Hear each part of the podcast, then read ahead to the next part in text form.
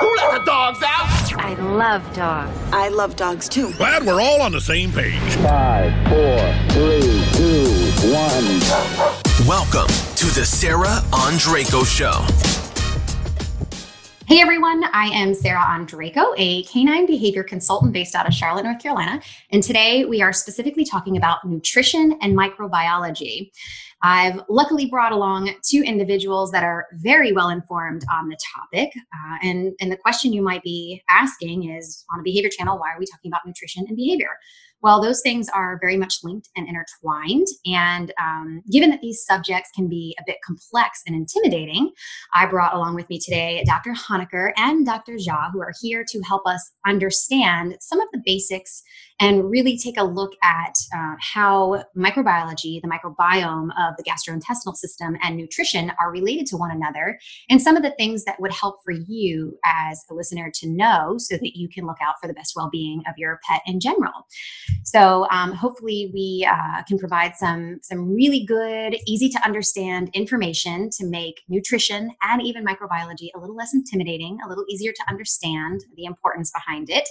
And without further ado, I would love to introduce to you uh, the two gentlemen here with me Dr. Honaker, who is uh, the microbiologist on the team with Nom Nom, fresh dog food company that I will introduce you to soon as well. And then also Dr. Jha here, who is head of bioinformatics at Nom Nom as well. And to uh, not do any injustice, I'm going to allow these two gentlemen to introduce themselves. So, uh, Dr. Jha, let's go ahead and kick it off with you if you don't mind.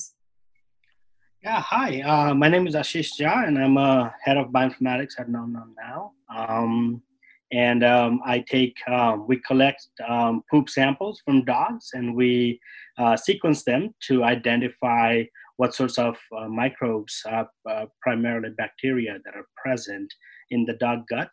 Um, and we're now um, uh, trying to integrate samples, the microbiome samples, with the survey um, data that we collect to identify the, um, the tight link between microbes and health.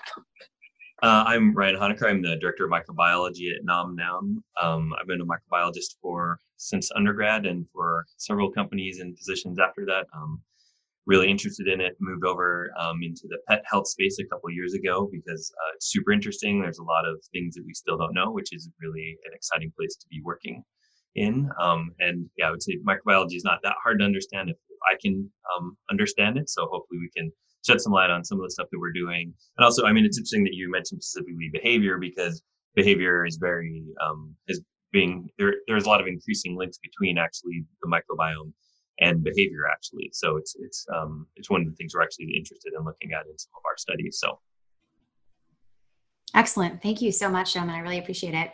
Yeah, I have a huge interest in the behavior side of things. In fact, um, you know, when I get the first thing I do with some of my fear aggressive dogs, I'm like probiotics for everybody, calming care here, calming care there, right? We don't, it, it, doesn't hurt anything. And we're seeing a lot of research come out to show that quite the opposite. It, it really helps. Um, and as we have seen some research in humans too, behavior, human behavior is directly related to the microbiome as well. So, really interesting stuff coming out. And I can't wait to hear more about um, what you guys are doing on your end in regard to that as well.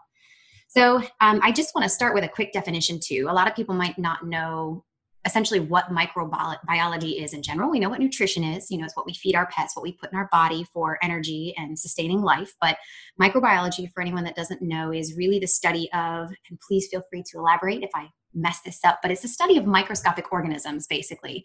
And um, those different microorganisms can be bacteria or viruses or protozoans or archaea.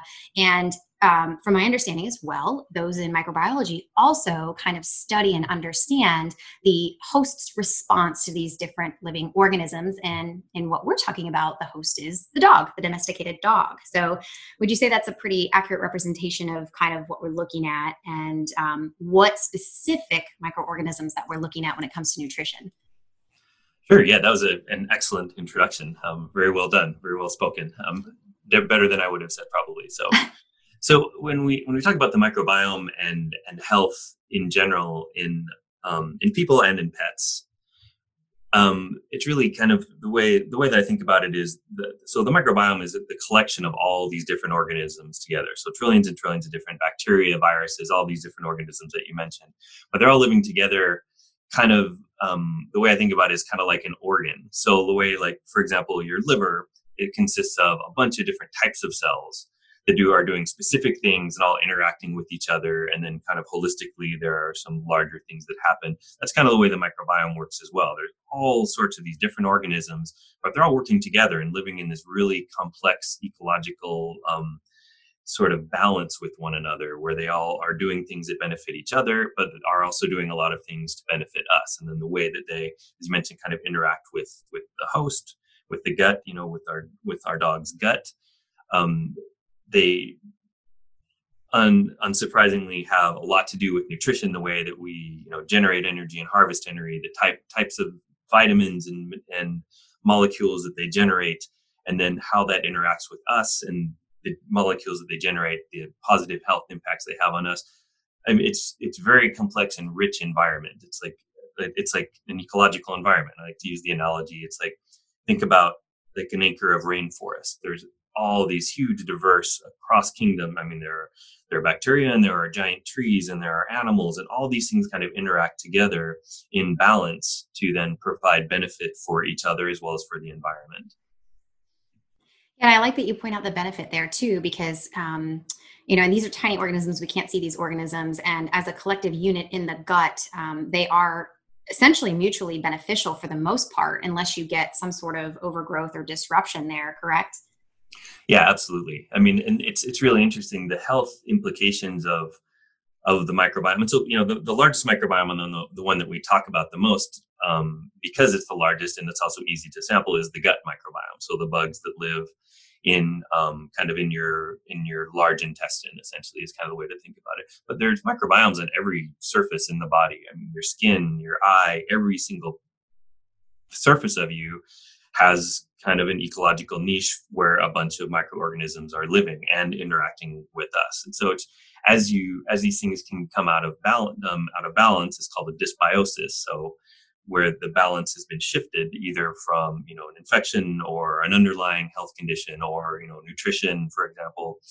all in, these imbalances have been tied to a huge amount of different pathologies. So things like we've already mentioned, like behavior, things that you um, would kind of expect would be involved. So things like you know nutrition or you know problems with the gut, you know things that like pet parents are you know things like allergy and diarrhea and vomiting, things that you know are common commonly encountered in pets, but also some things that are maybe a little bit more unexpected. So there's been you know the role of microbiome in in cancer is being um, very heavily studied right now in a variety of ways. So it's really interesting and you know good job security for microbiologists and bioinformatics people that every time we look at a different disease we're finding some really interesting links with kind of this this um, additional organ so, in talking about dysbiosis, this kind of disruption of the GI system, how do you know if a canine has a happy microbiome, so to speak? It, uh, it, it, can a can a canine have a disrupted GI system or gastrointestinal system without symptoms, or is it always symptomatic in your experience? Aashish, you want to talk about that? No, go ahead. yeah, and then you can jump in and correct me. Is that is that the that's yeah. the strategy? yeah. So so it's it's uh, it's really interesting because what we so most of the, the research in microbiome space is in is in humans as you would expect. Um, so there's just not nearly as much known in dogs and even less that's known in cats. Um, but what we do know is that it's it's been really hard to kind of define what kind of a, a baseline sort of reference healthy microbiome looks like in a lot of ways. Um, especially from if you look at kind of what organisms comprise that. Um, that being said, there does seem to be what the organism's doing. So, kind of the gene content. So, the genes make proteins that do things. So, there's these all these different functions. And different, diff, very different bacteria can have somewhat similar functions. So, what there, there seems to be emerging is that there's more of a functional sort of basis of what a healthy microbiome looks like, more so than necessarily a compositional um, um, basis for it. So that i mean this is one of the things that you know even in people we can't like no one's been able to you know tens and thousands tens and tens of thousands of samples. No one can figure out what is normal really because there's just a lot of inter-individual variability. But this is one of the things that we're really interested in looking for. You know that being said we can tell when things are not good if things are if you lo- have very low diversity so you have predominantly one type of bacteria that's not good. That would be kind of akin in our rainforest anal- analogy to you know an overgrowth of a particular species right? So we know things you know when we lack diversity basically we're lacking functions that are normally supposed to be there for to you know have kind of a healthy interaction with um, with the host with the you know with the, the dog gut for example.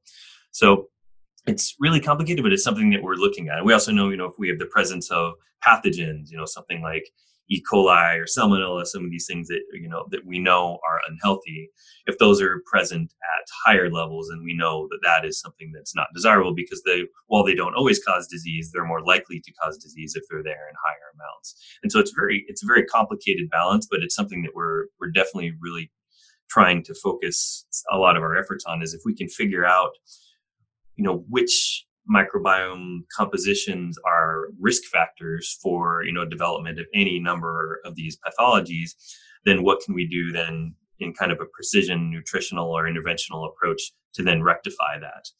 Um, in addition you know probiotics is a great example where if we can prophylactically help maintain through a healthy diet you know with fiber and probiotics we can help maintain a, a kind of a, a healthy microbiome, then that helps stop the progression into you know it helps maintain the balance maintain maintain health uh, you know protects against infection and other things that can actually then disrupt the microbiome so you said you mentioned probiotics, and um, you know we talked about that kind of in the beginning too, with one of the ones that I use for dogs with fear aggression. But can you explain briefly, you know, what are probiotics and what are prebiotics, and kind of what's the difference with that, and, and why do we need to be concerned as pet owners about that? Sure. So um, prebiotics um, are so so this is I think this is such an interesting part about about the microbiome is so prebiotics are fibers um, from generally plant-based fibers that we don't digest as people. Like we don't have the enzymes to be able to digest these things but the bacteria in our guts do. So essentially we're we eat these these fibers um, you know so or which are prebiotics um, as basically as food for the microbes and then they do all sorts of beneficial things with these prebiotic fibers. So um, and they're super interesting and i mean these are there's a, a large body and a growing body of literature about the the usage of and the, the benefit of of prebiotic fiber.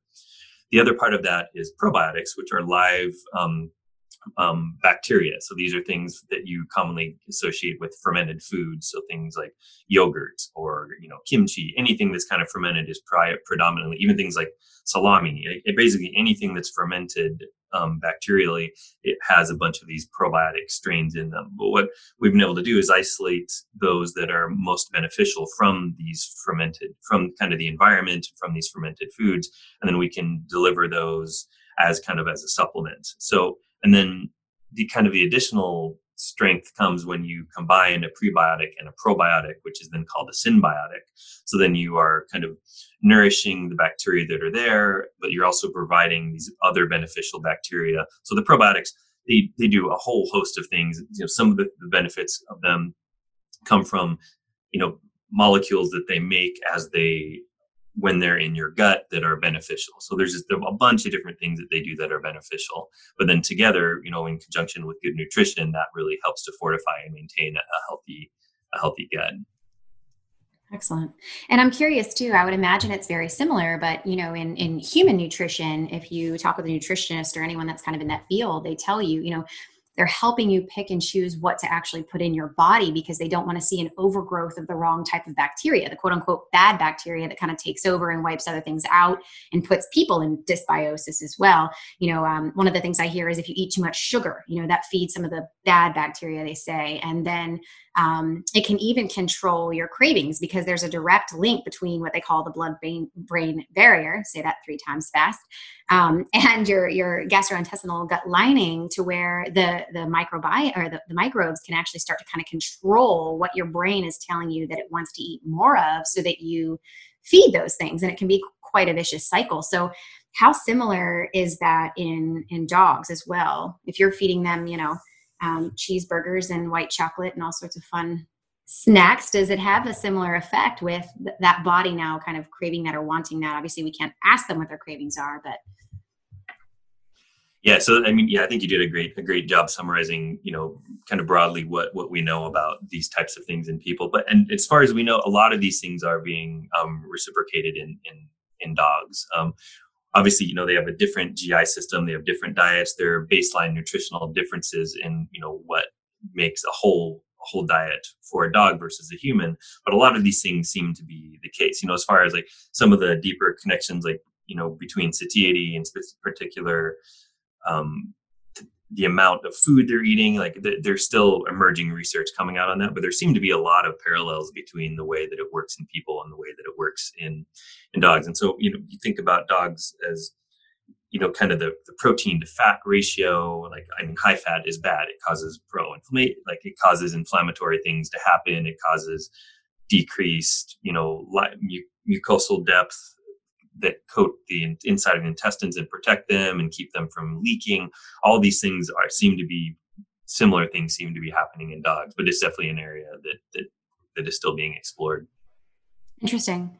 Yeah, and just um, to clarify, satiety meaning um, being satiated, the feeling of being full. So kind of the same for them too. If they have that feeling of fullness after eating, they're they're more likely to not um, want those extra cookies or or um, scrounge for scraps anyway. Um, and it's interesting you mentioned the high fat issue too, because uh, I just recently did a, a, ton of research on raw diets. And um, one of the issues with the homemade raw diets is it tends to be much higher in fat content, which on the outside looks great. You get this shiny, lovely coat on your dog, and you know, it looks like everything's going well. But on the inside, again, with the lining and, and the cholesterol levels and everything else, it can be kind of wreaking havoc slowly, from my understanding. Yeah, I mean, it's. I think it's important for people to realize when it comes to you know diet and nutrition that it's not really a matter of opinion. I mean, it, it, nutrition is a science. Food science is is science. You know, there are real things that we should be doing, and there are things you know like you know the AAFCO feeding guidelines, which are kind of you know bare minimum requirements that, that commercial food has to meet but that doesn't necessarily mean it's the most balanced or contains the most kind of you know other types of phytonutrients and other types of nutritional components that can be ultimately the, the best for for dogs.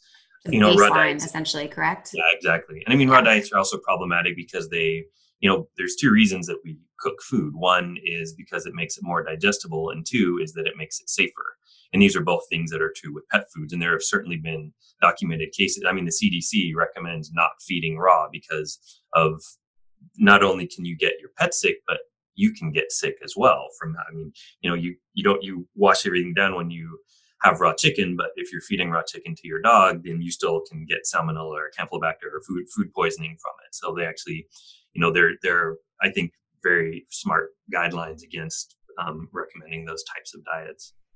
Yeah, and it's interesting. I always um, I hear clients of my own tell me, "Oh, I've been feeding raw for five years and I've never had a problem." And and I always say, "Yeah." And I worked in the ER at NC State, and let me tell you what it's like to get in a full bunny suit in isolation and have an owner spend three thousand dollars because their dog has salmonella and has to be quarantined for it.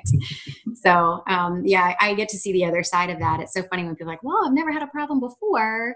Yet yet yes. Yeah i mean so, yeah you have to take precautions for sure. Yeah i mean and there's no i mean as far as i'm aware there's no nutritionally sound reason why that that is beneficial to you know a, a cooked a cooked diet. I mean for sure processing and food and macronutrient composition and caloric density and all these kind of nutritional things there's lots of differences between diets but you know yeah raw is a little bit i'm also as a microbiologist i'm just biased against it because i don't like why would you want to bring in these possible all these bugs yeah into your into your house into your kitchen if you don't have to. Yeah. No thank you. Well it's hard for people because they can't see them hence the micro part of it. So if you don't yeah. see them sometimes you don't know that they're there and they they're a very real threat as well. Um, I do want to talk a little bit too about what Nom Nom is doing as far as nutrition goes, because I know that you're doing you're doing some very specific diets. It is fresh food, so it is cooked. Uh, it is human grade food, from my understanding too, which means that um, I've, I've, I've, eaten all the recipes You have. Yeah. How do they taste? I thought about they're, it. I did think they're, about they're it. They're not. They're not salty enough for human taste for sure, but um, they're good. The turkey is my favorite one. Um, uh, that's funny. That's my dog's favorite one too. We did a oh, taste test. Mm-hmm. oh yeah, the yeah. Actually, I, I saw your videos. Yeah, that yeah. Yep, they like the turkey for sure. Um, but with putting nutrition into um, kind of these formulated diets, and of course, every dog is individual and has individual requirements. Tell me how you kind of meet some of those nutritional needs on a mass level with each of these dogs. And I'm really curious to hear too, because I understand that you put a, a, a nutrient mix or a nutrient pack into the food as well to make sure that they're getting everything that they need in their diet, not just the bare minimum, but the stuff that's actually really good for them on top of that. Yeah, and so I kind of um, we actually just are um, in the process of publishing a scientific review article about kind of dog nutrition and kind of specifically sort of phytonutrients, so like plant-based nutrients. Because I mean, I mentioned before, and I mean, I'm certainly not, and I, this is not my area of expertise, but I, I read the review that our nutritionists wrote. Um, there, you know, there's the AAFCO minimum guidelines, but there's all these like a guideline means that it will keep you alive, but it doesn't mean there aren't all sorts of other things that you can that are beneficial and known to be beneficial. They're just not a legal requirement. And so, you know, Justin um, um, Shmalberg, who is our veterinary nutritionist, board certified veterinary nutritionist, there are very few of them. It's a very kind of weird specialty. I think there's like 86, um, I want to say, right? Yeah, there's there's le- there are fewer than yeah. 100 in the country, which is just I know it's some small number. Yeah, what a, what a field. It, it seems crazy to me too because it's such an important part. I mean, we have complete control over what we feed our pets. Yeah. And so it seemingly is a pretty important thing for to understand, right? So it like when yeah, when I heard that, it was kind of crazy that it's such a rare thing. But um, yeah, so when you know formulating these foods, you know, having this like very rare and extremely deep understanding of what's out there, like they're very specifically formulated to meet you know all you know of course the, the the, minimum guidelines but also have all these additional benefit things that are known from the literature to be beneficial. I mean, everything across the company is like very science forward. I mean, everything we do is based on the current thinking in the literature, whether, you know, whether it's the diets or our probiotics or whatever, all of our products. I mean, that's what we're trying to do is help take the guesswork because there's, I mean, you know, you we've all been in the pet store and looked at what's there and like, how do you know what's legitimate and what's not and what's a marketing claim and what's like, and especially once you get into supplements where there's very little regulation it's really hard to know what products are real. And that's kind of part of the genesis of the entire company is like well let's let's do this. There like there's science underneath all of this. Let's build something that's based on the science. And it's like part of what we're doing on the r&d team is you know testing our products and regularly and looking them and running studies on you know internally. We have a couple studies right now that we're finishing up about looking at um, changes when you change from a kibble to a fresh diet. Uh, we have a study that we're wrapping up about what happens to healthy dogs when they take our probiotic. So we kind of have this cycle where we can develop products and then we can test them and then we can improve upon them. Um, and we can also improve on them as you know as the literature moves forward. You know, like something new comes out, like oh, we didn't really understand this about nutrition. Now we do cool, great, let's reformulate our products so that they now have kind of this most most up to the date um, you know knowledge that's kind of baked into them. Yeah, that is that you hit the nail on the head. That that's the exact reason that I was so attracted to Nom Nom and what Nom Nom was doing. I mean, you guys have an incredibly impressive team of again very well informed intelligent people that have all put in efforts from their areas of expertise into this one big project for pet health and to to continuously evolve in your practice with providing what's best especially through testing is really what's impressive. I mean it's very difficult for the average pet owner to be able to weed through all of the, the marketing fluff that's out there. So choosing a diet in particular, whatever diet it may be that is science forward, I think is so incredibly important. It just hushes all of the marketing nonsense. I mean, you can still have good marketing. Don't get me wrong. I love Nom Nom's marketing, but um, I like that it's science forward, right? It's it's really focused on what's good for the dog. Um, so I, I, do kind of want to. Um, Sheesh, I want to talk to you now too. Um, we're going to involve you. Well, I, I want to ask um, about the uh, poop sampling that you mentioned yeah. earlier on, because this is really intriguing. I know they're doing this in humans too, you know, taking different samples and looking at them. So I want to see what's going on in the dog world with that and what this information that you're gathering, how you're doing it, and what this information is telling you specifically about the dietary needs of, of the dogs that you guys are, are um, feeding. Yeah. So um, when we talk about the dog microbiome, um, we are sort of in a very unfortunate um, uh, position uh, because um, human microbiome field sort of took off about 10, maybe about a decade ago. And, um, you know, people quickly realized the importance of the, the microbiome and people started collecting microbiome from large group of people, from a diverse group of people. And today we actually know a lot about how um, a microbiome develops in a baby, uh, when it matures, um, its effect, um, like you know, diet, geography, and other sort of environmental factors effect on the uh, on the gut microbiome in humans. There are a lot of things that we still need to figure out, but but you know, it's pretty. Um, there are several papers um, that have come out addressing these sorts of issues. But when we look at the dog microbiome, it's very very limited to laboratory dogs. Right? So people, and then the sample sizes are very very small small meaning a dozen dogs um, that were you know uh, raised in the lab uh, that were fed a very standard um, sort of diet um, and um, until i would say early i don't know when our paper came out ryan but um, i think it's about you know like a, uh, about a year ago it was um, the, the data from a general dog population was very very limited so one of the first thing that we did at nom nom was we started uh, looking at the microbiomes from our customers, and we selected um, a subset of that data um, to look at how diverse is the gut microbiome in dogs. And what we found was just like in humans, when you look at the, the microbiomes in dogs, we see a very um, uh, we see a lot of variation between dogs. In fact, if we were to use some sort of an agnostic um, computational approach to say, hey, if you take the dog microbiome, can you tell me how many different groups of dogs are there? So basically, in other words, based on the dog microbiome, can we divide the dogs into different groups? And we actually can. Uh, unfortunately, when we uh, collected these data, we did not um, have um, the, the survey data, which, which we have learned and we have started collecting uh, metadata from, from our customers. So we, don't, we actually don't know uh, w- what is the biological basis behind these different clusters in dogs, but we definitely see there is tremendous variation. Interestingly, cats tend to have higher diversity. So the, there are larger numbers of microbes within cats, but we actually don't see that kind of diversity within cats. So meaning they have a lot of microbes, but they are very similar to um, to one another.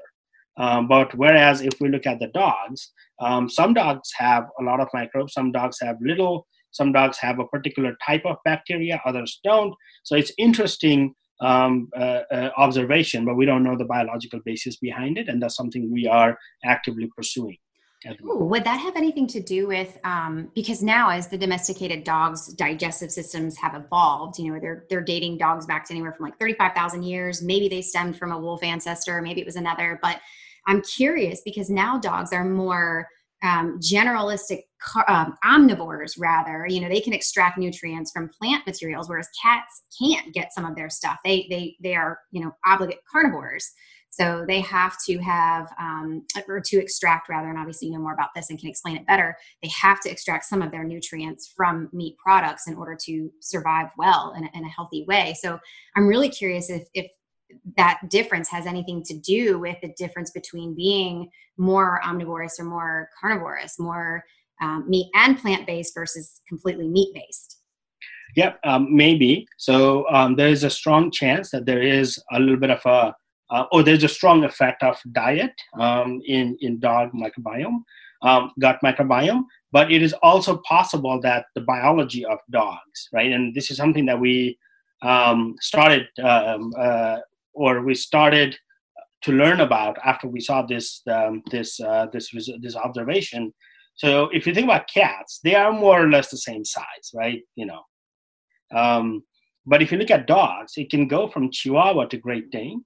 Um, so unlike the lab studies where people just take a standard set of dogs, maybe 12 beagles or labs or boxers or something like that. We actually, because we get samples directly from, from, from our customers, we have a wide range of dog size. And we actually do see that there is some association between dogs' body size and the, and the gut microbiome. And there is a, um, a plausible reason to think that that that that um, that is actually a true association because if you think about the gastrointestinal volume um, uh, right so the dogs that are very large they can actually house more uh, bacteria um, compared to dogs that are like you know five pounds like a lot of the chihuahuas they are very small.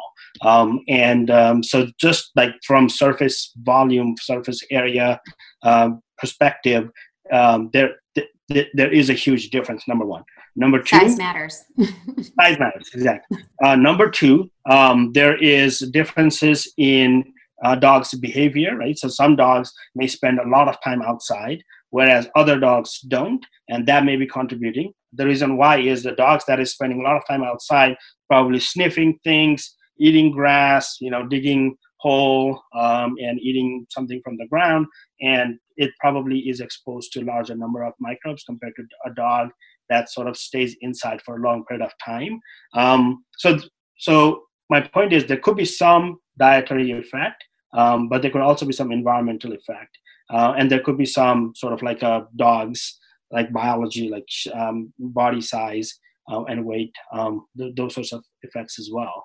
Uh, but your point of um, like dog and human evolution is actually really interesting because dogs right like are pro- like you know dogs and humans are probably so tightly connected with their diet.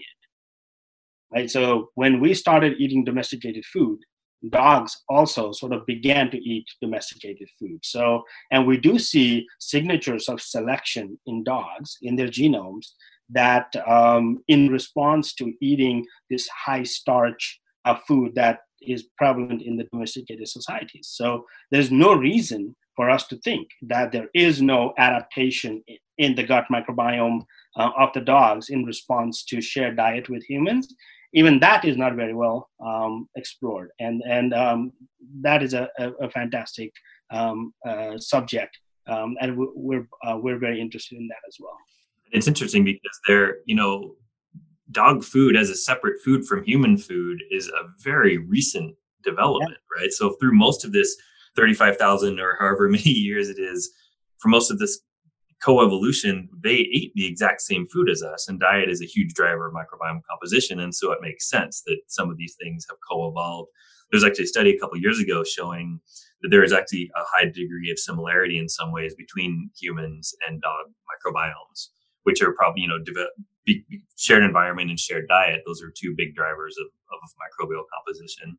I also wanted to comment on, I think it's really interesting that you bring up genetics because it's something we're really interested in to see like, are there, gen, are their breed or even kind of broader sort of genetic genomic different drivers of microbial composition. So you know we know that there are some between size but say between you know similar size but genetically diverse populations of dogs will there be kind of you know similarities between or differences between their microbiomes? Like we, we don't know that yet. We're actually setting up some um, some systems so that we can more carefully look at that because, but i think that's super interesting because the, you know the more we understand the better the more you can start thinking about more customized approaches to you know to correcting or you know or preventing any sort of pathologies in more and more narrow kind of cohorts of of um, pets.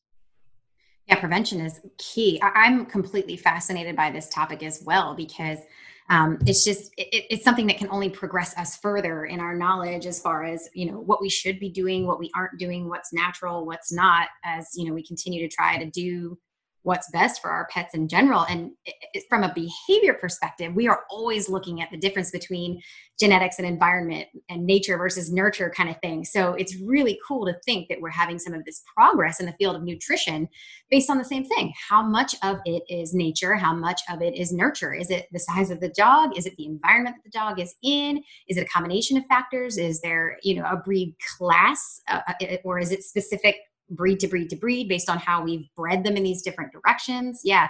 I mean, I, I think it's completely fascinating that we're able to um, start looking into this again with Science Forward. I mean, that's the fun part of it is that you can use all of this information to hopefully deduce what what is best because what it ultimately boils down to is people really care about their pets their family members you know we're used to we're getting more and more used to having them as part of our family and so the more we know and the better that we can do for them i think people feel really good about that you know in a sense that they're doing the best that they can and providing the best the best they can for their for their pets. So i'm super excited to see what comes out about that so we can pinpoint more of what is nature what is nurture you know genetics versus environment.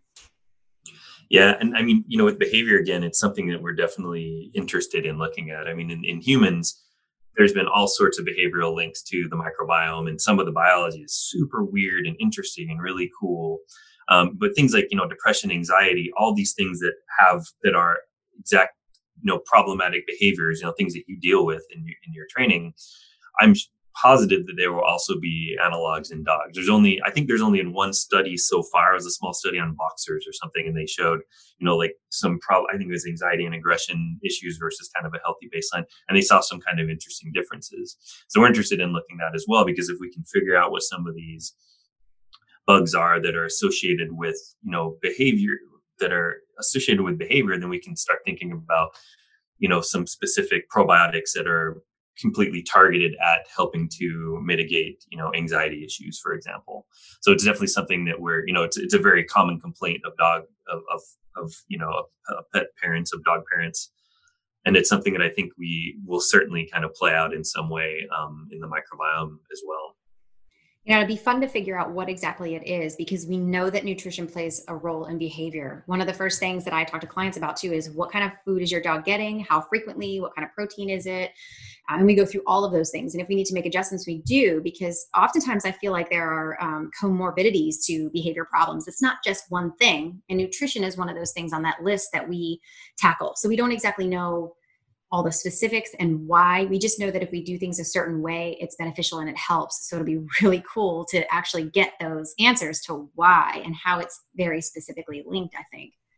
Yeah, definitely. We should um yeah, we should have a chat about having you help us collect some some samples of some of some problematic animals because we you know we have this giant health assessment and it's self-reported from people who send their samples in but having you know someone like you know having some some pets that have some very distinct behavioral issues as kind of a comparison group to a lot of the rest of the dogs we have could really could, could help us you know kind of pinpoint what some of these issues may be I would be happy to. And if you're in the greater Charlotte area and you're listening to this, I will collect poop, poop samples from your, your fear aggressive and offensive aggressive dogs.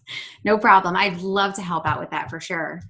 Um, one of the things I do want to talk about too, and we don't have to get super in depth, but one of the reasons that people consider at least trying different diets for their dogs is is allergy related. You know pinpointing different allergies in canines can be really complicated sometimes. And one of the first things that i see veterinarians at least lean towards is looking at diet trials.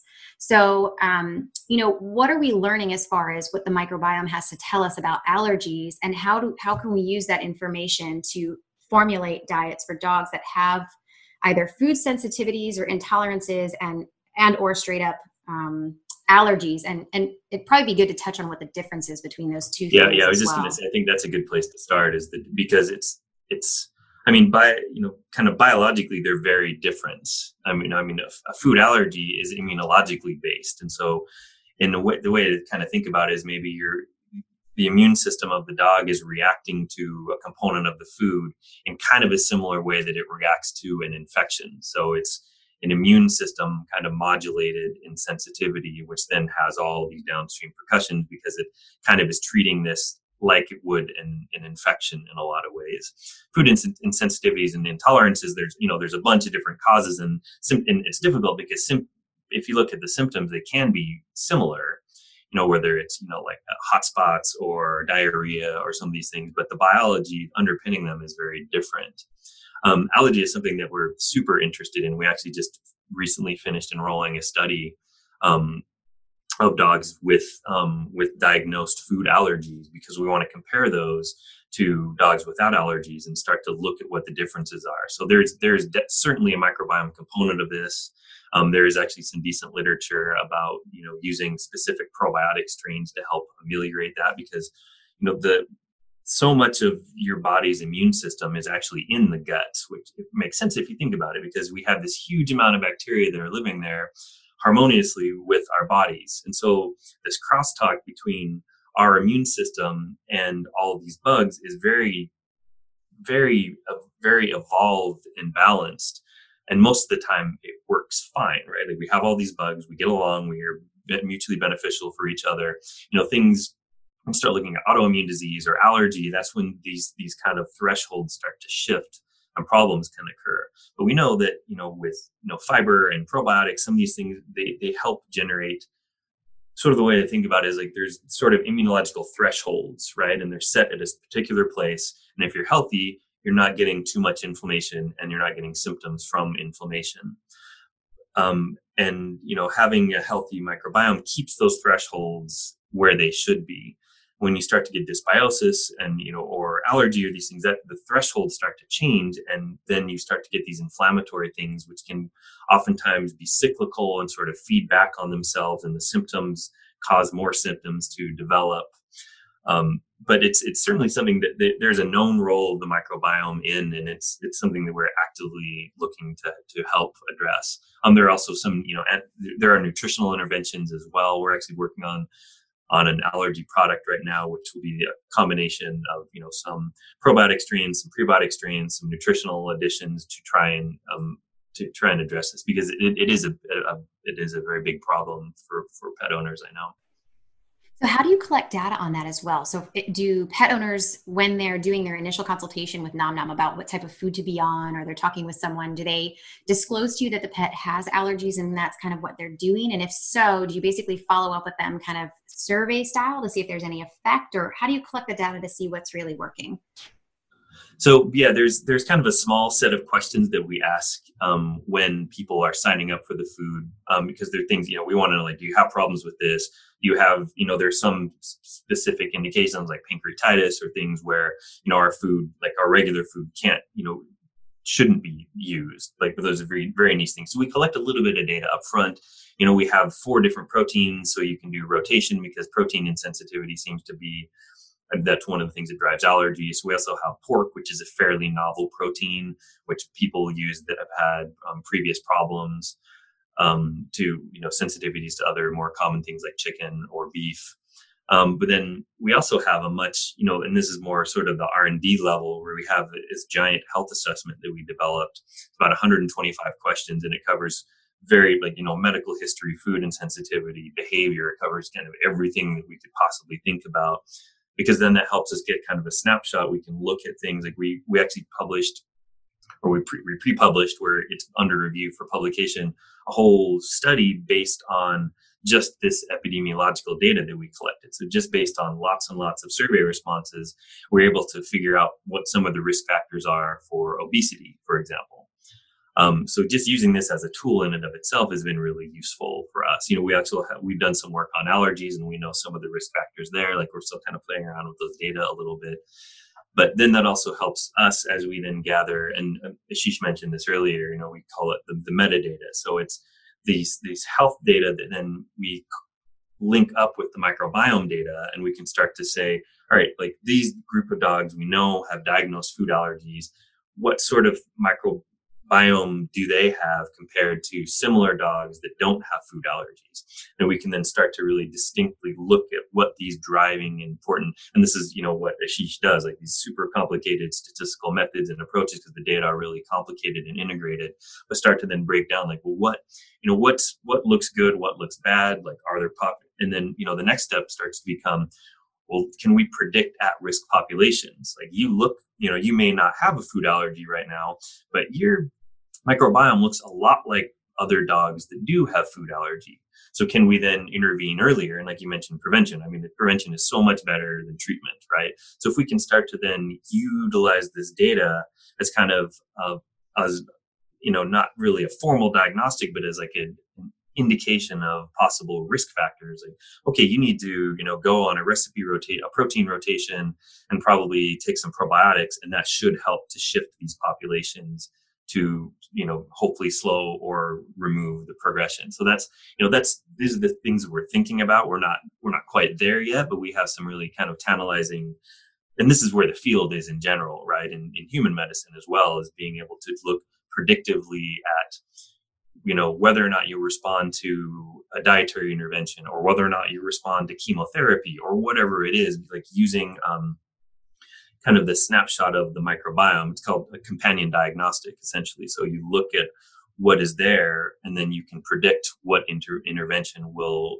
will work and be the most appropriate for that. So you know we're looking at that for for allergy for obesity for behavior for a bunch of different things but that's kind of where we're what kind of where we're driving towards that's incredibly helpful. I mean, you think about it, you really just kind of roll the dice and hope that your dog doesn't have any issues. It'd be great to have, well, you know, they're they may be predisposition to an allergy to this because because um, I know just from personal experience, oftentimes if a dog is three, four, five, six years old and all of a sudden develops a food allergy, the the owners are typically completely blown away by it. Like they don't understand. Everything's been fine up until now, you know, especially if it's something that's later onset, you know, um, in regard to food allergy. So to to be able to at least predict some of that would be incredibly helpful i think for owners in general so. yeah i mean allergies are, are, are, really tricky and even people we don't you know they they change over time right because it's this immunologically based thing your immune system is always kind of changing and evolving because it's kind of designed to be surveilling the, its surroundings all the time and so part of the way it does that is it just makes a bunch of these totally random different types of cells and just is kind of and are looking for things that that look for and that it can react to but it's it's changing right? So it's always kind of moving and evolving over time. And then you know there are things you can do like your environment you know your diet your lifestyle actually like all these sort of things like where you live your age has a big impact like all of these things kind of change.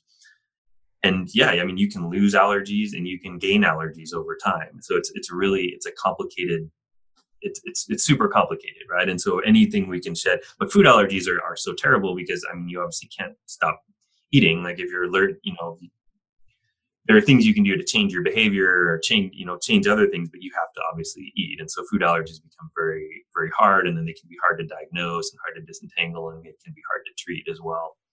Yes, like the the have you heard the term that the probably, but the the genetic red queen have you heard of that term before? We have to constantly shift because of the the you, everything seems like it's okay and you've adapted to one situation, and all of a sudden you have to readapt because it's it, the the chessboard's always always shifting. Yeah, always yeah, always shifting. So yeah, but yeah, anything we can do to you know predict and also prevent you know what moving into any sort of disease state that's that's so much better, and that's you know those are the types of things that that we you know in pets and the, the field in general are, are really looking at. And Aashish, you get to read all of this wonderful data that comes through and be the interpreter for it all, right? You put it into layman's terms for everybody else to understand what all this data means. Well, I try to, yes. you know, being a bioinformaticist means you have to be one of the most patient people because you have to explain things, very complicated things to people like me who don't understand them very well. So Excellent. Well, um, this has been really, really informative, and I really appreciate appreciate you both taking your time uh, this evening to help spread some information about the importance behind nutrition, kind of what you guys are doing in the field to help pet owners feel really good about what they're putting in their in their uh, dogs' bodies. You know, because ultimately we control what goes in and out of the system, so we control the body, and so I think it's very helpful for people to hear this information, for it not to be nearly as intimidating of course that it's it's you know we leave the complex stuff to you guys the experts but we can break it down into a way that you can understand what you need to to do what's best for your your family member. Um, i'm definitely going to throw a bunch of resources in the description in the video below. If you guys want to contribute anything to that that would be awesome but there's some articles in particular that are on the nom nom site that you've shared with me that i think would be super helpful. They're very easy to read and so for anybody's reading pleasure that wants to dive a little bit deeper into these topics. I'll put those in there. And then um, also, if anybody has any questions in particular, please feel free to pop those in the comments below. Um, if you want to reach out to Nom Nom directly, you can. You can reach out to the research team. Um, their email address for that is just research at nomnomnow.com. I will also put that in the link below. Please don't forget, if you like this video, let us all know uh, by hitting the like button. You can hit the subscribe and the bell notification to receive more content just like it. We are definitely going to be doing more based specifically on nutrition and with the Nom Nom team because we love this science forward um, approach to doing what's best for our dogs. So, if I forgot anything, um, now's the time. Anything you want to throw in to let everybody know about that we missed or that's important? Uh, any fun projects? Anything like that, guys? Yeah, what are you What are you most excited about right now, Aashish? Besides all the Memorial Day sale stuff you just got. Yes, I am super excited about my my my tent. Um, actually, I bought a dome because now we have a. So I have a humongous dog. Um, she's seventy pound Vizsla mix, and she is claustrophobic. So uh, you, if every time we try to put her in a car, she just creates a havoc uh, and putting her in a tent is is very challenging. So we got bought like a dome so that she can be in there comfortably and not bark uh, or jump in the middle of the night. Um, but but other than that, as far as science is concerned, right? So I I feel that we are sort of like a pioneer in the dog microbiome space because we are um, generating a lot of samples, a lot of data from real world dogs which is very different from laboratory dogs because many times what happens when we look at the laboratory research uh, research done with laboratory animals is that they are ve- they are sometimes hard to translate in the general population. So um, whatever we're doing um, be- because we're working with the with the general population we have um, a different sets of challenges. But if we can overcome those challenges and identify um, uh, you know connections between microbiome and specific aspects of dog health, we can then start to think about prevention as well as therapeutics. Um, and uh, we are somewhat we have started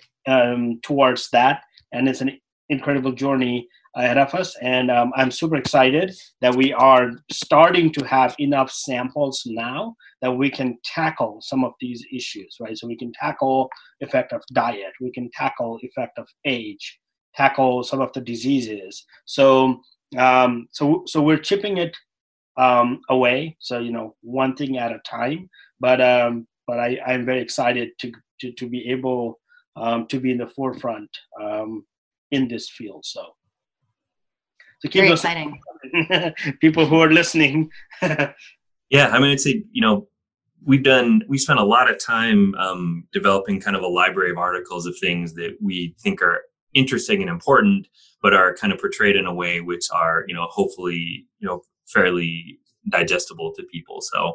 Um, you know, and if people have other things that we haven't covered, like we'd love to hear. You know, we we wrote a bunch of stuff that we think is cool, but I'm sure that there are things we overlooked, and like we'd love to hear from people. If you want to get involved, I mean, we have a we have an R and D blog on the site. Um, we can put the address up. I don't know what it is off the top of my head. where we you know summarize stuff that we're doing, analyses that we've run that we've run. We talk about studies that we're enrolling for. People are interested in in those. Um, we talk about other interesting things that are happening in kind of in the field in general. So um, yeah, reach out, get in touch, you know, see what we're up to. And yeah, we're, you know, doing our best to keep up and letting people know what we're doing and why we're doing it so that everybody can, you know, kind of um, stay educated about it. Yeah, and we can provide like Ryan's cell phone numbers for people. 24 7, happy to talk about poop. Um, yeah, but he, there is a three hour difference. So let's be courteous of that if you're on the East Coast versus West Coast, right? So don't text him in the middle of the night on accident. Well, thank you so much, gentlemen. I really enjoyed this conversation, and I'm, I'm definitely looking forward to what's coming next uh, over there at Nom Nom, and especially as research develops. And um, I'll definitely help with the poop sequencing. I'm all about sampling, and uh, I'll put some information in there too. Uh, just like you said, Ryan, about how people can get involved with helping with the science of things. I think the more people we get involved and excited about this, the better um, and the more informed they become at that point too because they're along for the for the ride right? So but yeah um, any questions feel free to pop them in the comment or reach out to nom nom directly. And uh, i'm very much looking forward to talking with you guys again soon. I appreciate it. Great. Thank you so much Sara. It was great. All right. Bye-bye. Bye